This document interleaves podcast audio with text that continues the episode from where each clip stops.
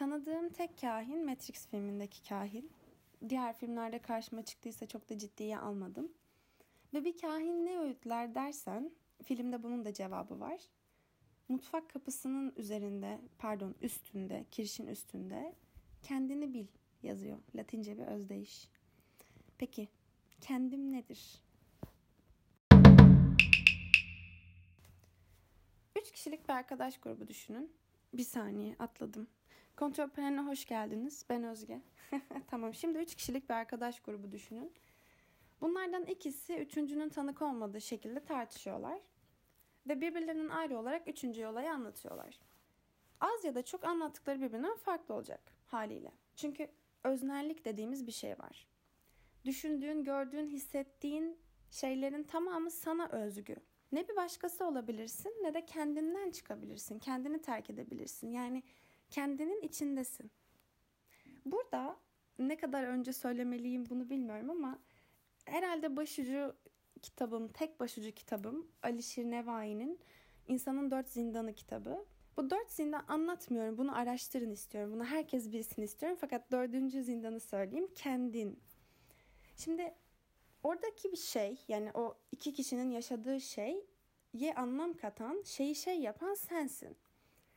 Ciddiye alınmadığını düşündüğüm laf, düşünüyorum, öyleyse varım. Evet algıladığın sensin ve nasıl algıladığın da apaçık ortada aslında. Burada şundan bahsetmiyorum. Sen aynada gördüğünsündür, geçmişinsindir filan. Hayır değil. Ben kendimi üçe ayırıp en rahat kendimi anlayabiliyorum. Akıl, ruh ve beden olarak. Fakat bunlar kendi içlerinde de biraz ayrılıyorlar gibi. Yani aklın ruhumdan etkilendiği bir kısmı var. Bir de etkilenmedikleri var. Yani inandığım, ezberlediğim şeyler var. Ama bunları bırakıp bırakmamak konusunda çok emin değilim. Zaten son günlerde çok söylediğim bir şey var. Ruhum, aklım ve bedenim arasında bir kablo var. Hani BNC dediğimiz bir kablo vardır. Kameradan e, monitörleri görüntü aktaran bir çok değerli bir sürü olması gereken kablo. Bende bu kablo pek yok. Yani ruhumun iz düşümünü alamayabiliyorum. Hislerimi sorguluyorum. Yani çok rahat oralara gidemiyorum. Emin olamıyorum. Nefretimin nefret, sevgimin sevgi olup olmadığını anlayamıyorum. Ama bunun için de belli sorular çıkardım kendime. Çünkü fark ettim ki hani derler ya cevabını çok hani nasıl söyleyeyim? İnsanı cevaplarından değil sorularından tanırsın diye. Bu yüzden de kendime soru sormaya karar verdim. Biraz komik bir şey ama böyle sevdiğimi düşündüğüm, çok sevdiğimi düşündüğüm insanlar için şunu düşünmeye başladım. Böbreğimi verir miyim? Çünkü bu kendi yaşamımı paylaşmak gibi bir şey böbrek vermek. Ve böbreğimi vermiyorsam o zaman dedim çok da sevmiyorum herhalde. Ne kadar doğru bir çıkarım emin değilim ama kendi adıma düşünürsem doğru olduğunu inanıyorum. Yani böbrek abi sonuçta yani yaşamın önemli bir kısmını idare eden yerlerden bir tanesi. Gücünü paylaşmak. Şimdi güç demişken gücü biraz anlamak lazım. Nietzsche yaşamın bir güç sistemi olduğunu söylüyor. Bir de diyor ki her dürtü iktidar düşkünüdür. Ben bunu Newton'un hareket yasalarından bir tanesiyle özdeşleştiriyorum. Aksi bir kuvvet olmadıkça hareket halindeki nesne hareket eder. Yani varlığı bir etki etmezsen var olmayı sürdürür. Ortaya çıkan her şey ortada kalır gibi bir şey. Yani onu oradan almazsan bir mucizevi şekilde oradan gitmeyecek. Bu yüzden işte kendin de varsın ve kendin böyle sen ona bir şey yapmadığında değişmeyecek. Birileri sana bir şeyler yapacak. Sen bir şeyler yapacaksın. O bir şeyler bir şeyler doğuracak ve hayat böyle sürüp devam edecek. Şimdi nedenler var, sonuçlar var. Bunları anlamak çok bilinmeyenli denklemlerin içine girmek gibi geliyor. O yüzden orayı bilinmez bırakıp şuna varmak istiyorum. Ben kendi hayatımın öznesiyim. Fakat sen böylesindir demiyorum. Çünkü çocuğun vardır, işte kardeşin vardır, bir şey vardır. O ben dediğimiz merkeze aldığın birileri vardır. Sana güç verdiğine inandıkların vardır ve güç onun gücünden birebir etkilendiğin vardır. Yani o güçlendikçe güçlendiğini sandıkların vardır filan. Ben özde hepimizin yalnız olduğunu savunuyorum. Ee, ve bu savunmayı da şuna bağlayacağım. Çok ipucu vermiş olacağım kitaptan üzgünüm ama bu zamana kadar okumadıysanız zaten E, bunu hak ediyorsunuz bunu duymayı. 1984 kitabının sonunda şöyle bir e, oda var. 101 numaralı oda yanılmıyorsam. Bu oda kişinin en korktuğunu karşına çıkaran oda. En korktuğu şeyi ona yaşatan oda. Ana karakter bu odaya girdiğinde yanılmıyorsam sincaptan korkuyor ve ona işte kafeste sincap getiriyorlar ve bırakacaklar. Sincaplar ona zarar verecek. Burada sevdiği kadını ithaf edip diyor ki bana bunu yapmayın ona yapın. Benim buradan anladığım şu. Ne kadar bağ kurur, kur, kurarsan bir başkasıyla bir şeylerle öyle bir tehdit noktası var ki yaşamın sana getirdiği sen sadece kendindesin. Yani yok dışarıda bir şey yok. Babana bile güvenme de biraz bunun gibi bir şey. Yani tek başımızayız ve ilk başta söylediğim gibi gördüğümüz her şey de bize ait. Yani yaşamın oyun kurucusu biziz aslında.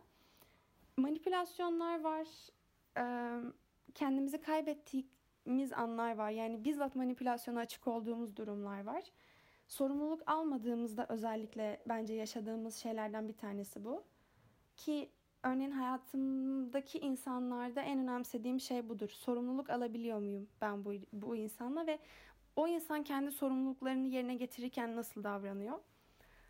Benim en yakın olduğum insanlar genellikle iş yaşamında, iş yaşamı, iş arkadaşlarım oldu. Çünkü birlikte iş yapabiliyorsam ve iş ahlakından memnunsam dışarıda sosyal yaşamda da bundan çok farklı davranmıyor.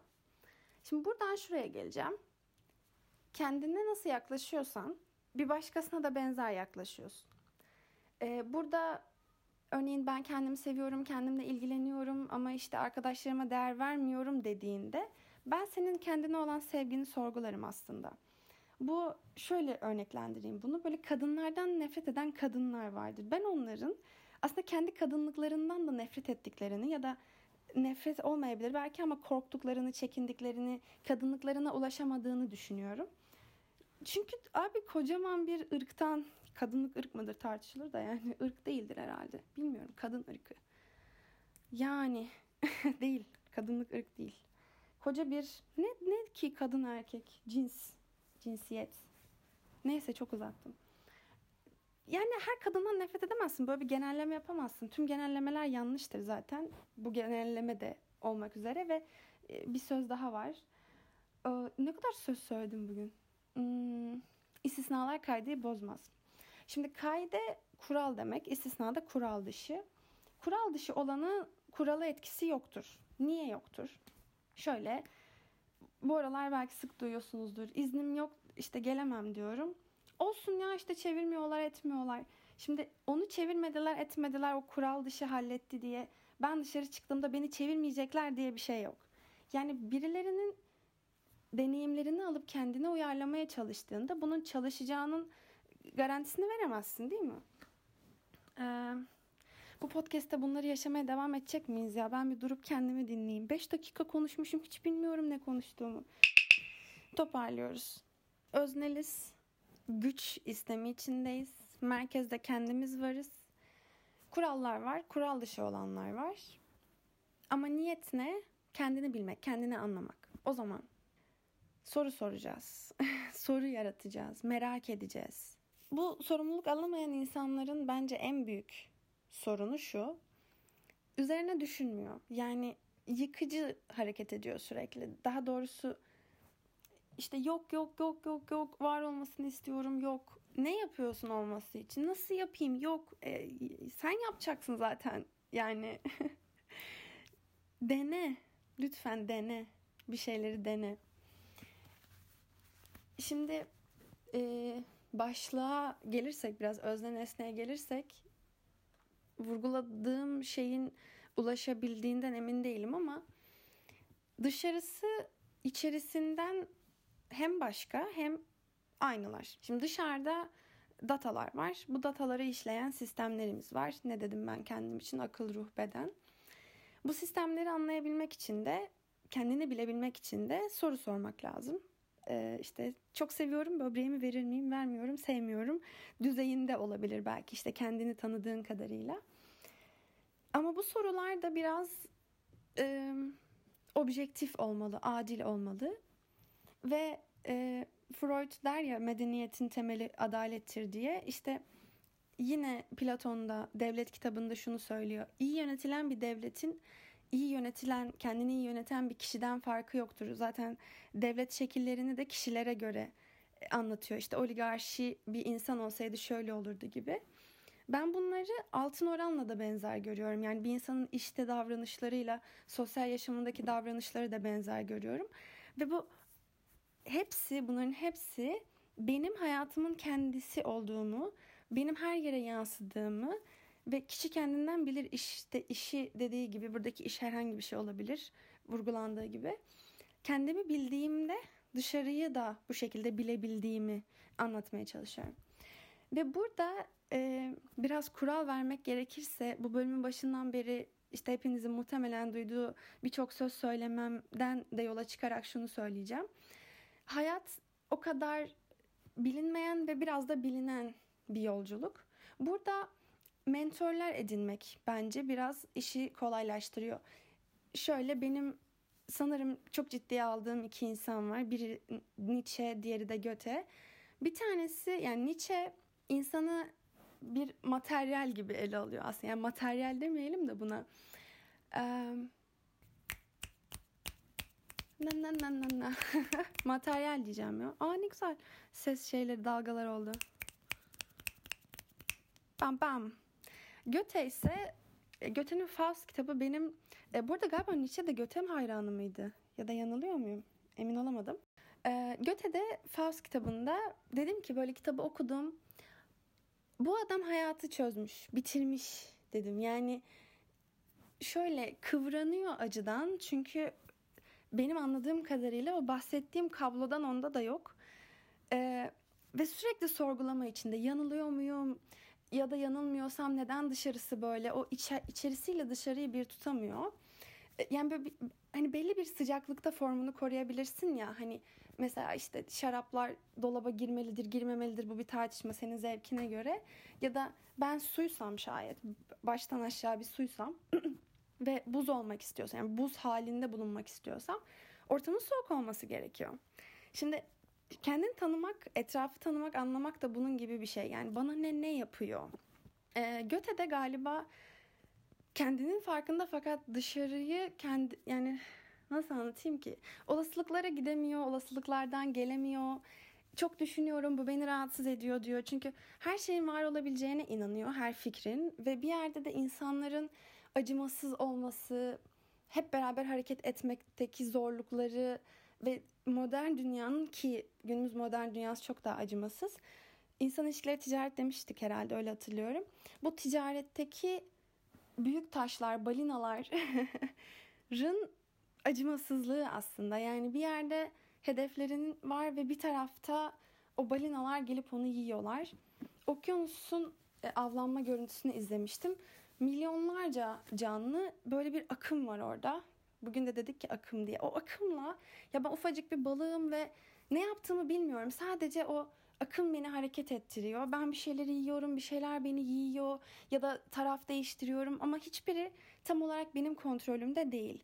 Yani özgür iradeye gelirsek eğer özgür iradeyi araştırmaya başladığımda hiçbir kaynağa başvurmadan kendim deneyimlemek istedim. Gerçekten özgür müyüm diye. Sonra olup olmadığım konusunda emin olamadım ve işte biraz e, araştırmaya başladım. Özgür iradenin olmadığı söyleniyor bilimsel araştırmalarda yola çıkarak. Şöyle bir deneyle bahsedeyim. İşte beyninize bir şeyler bağlıyorlar ve sinyal veriyorlar. Kafanızı sağa çeviriyorsunuz. Sonra soruyorlar neden kafanı sağa çevirdin? Sen de hemen o sonuca bir sebep uyduruyorsun. Ya şurada şuna bakmıştım, şu dikkatimi çekmişti filan gibi. Ee, bunlara da ben manipülasyon diyorum. Ee, bu manipülasyonlar bilinçli olabilir ya da olmayabilir. E, bu yüzden de böyle bana etki edenleri doğru seçmek gerekiyor.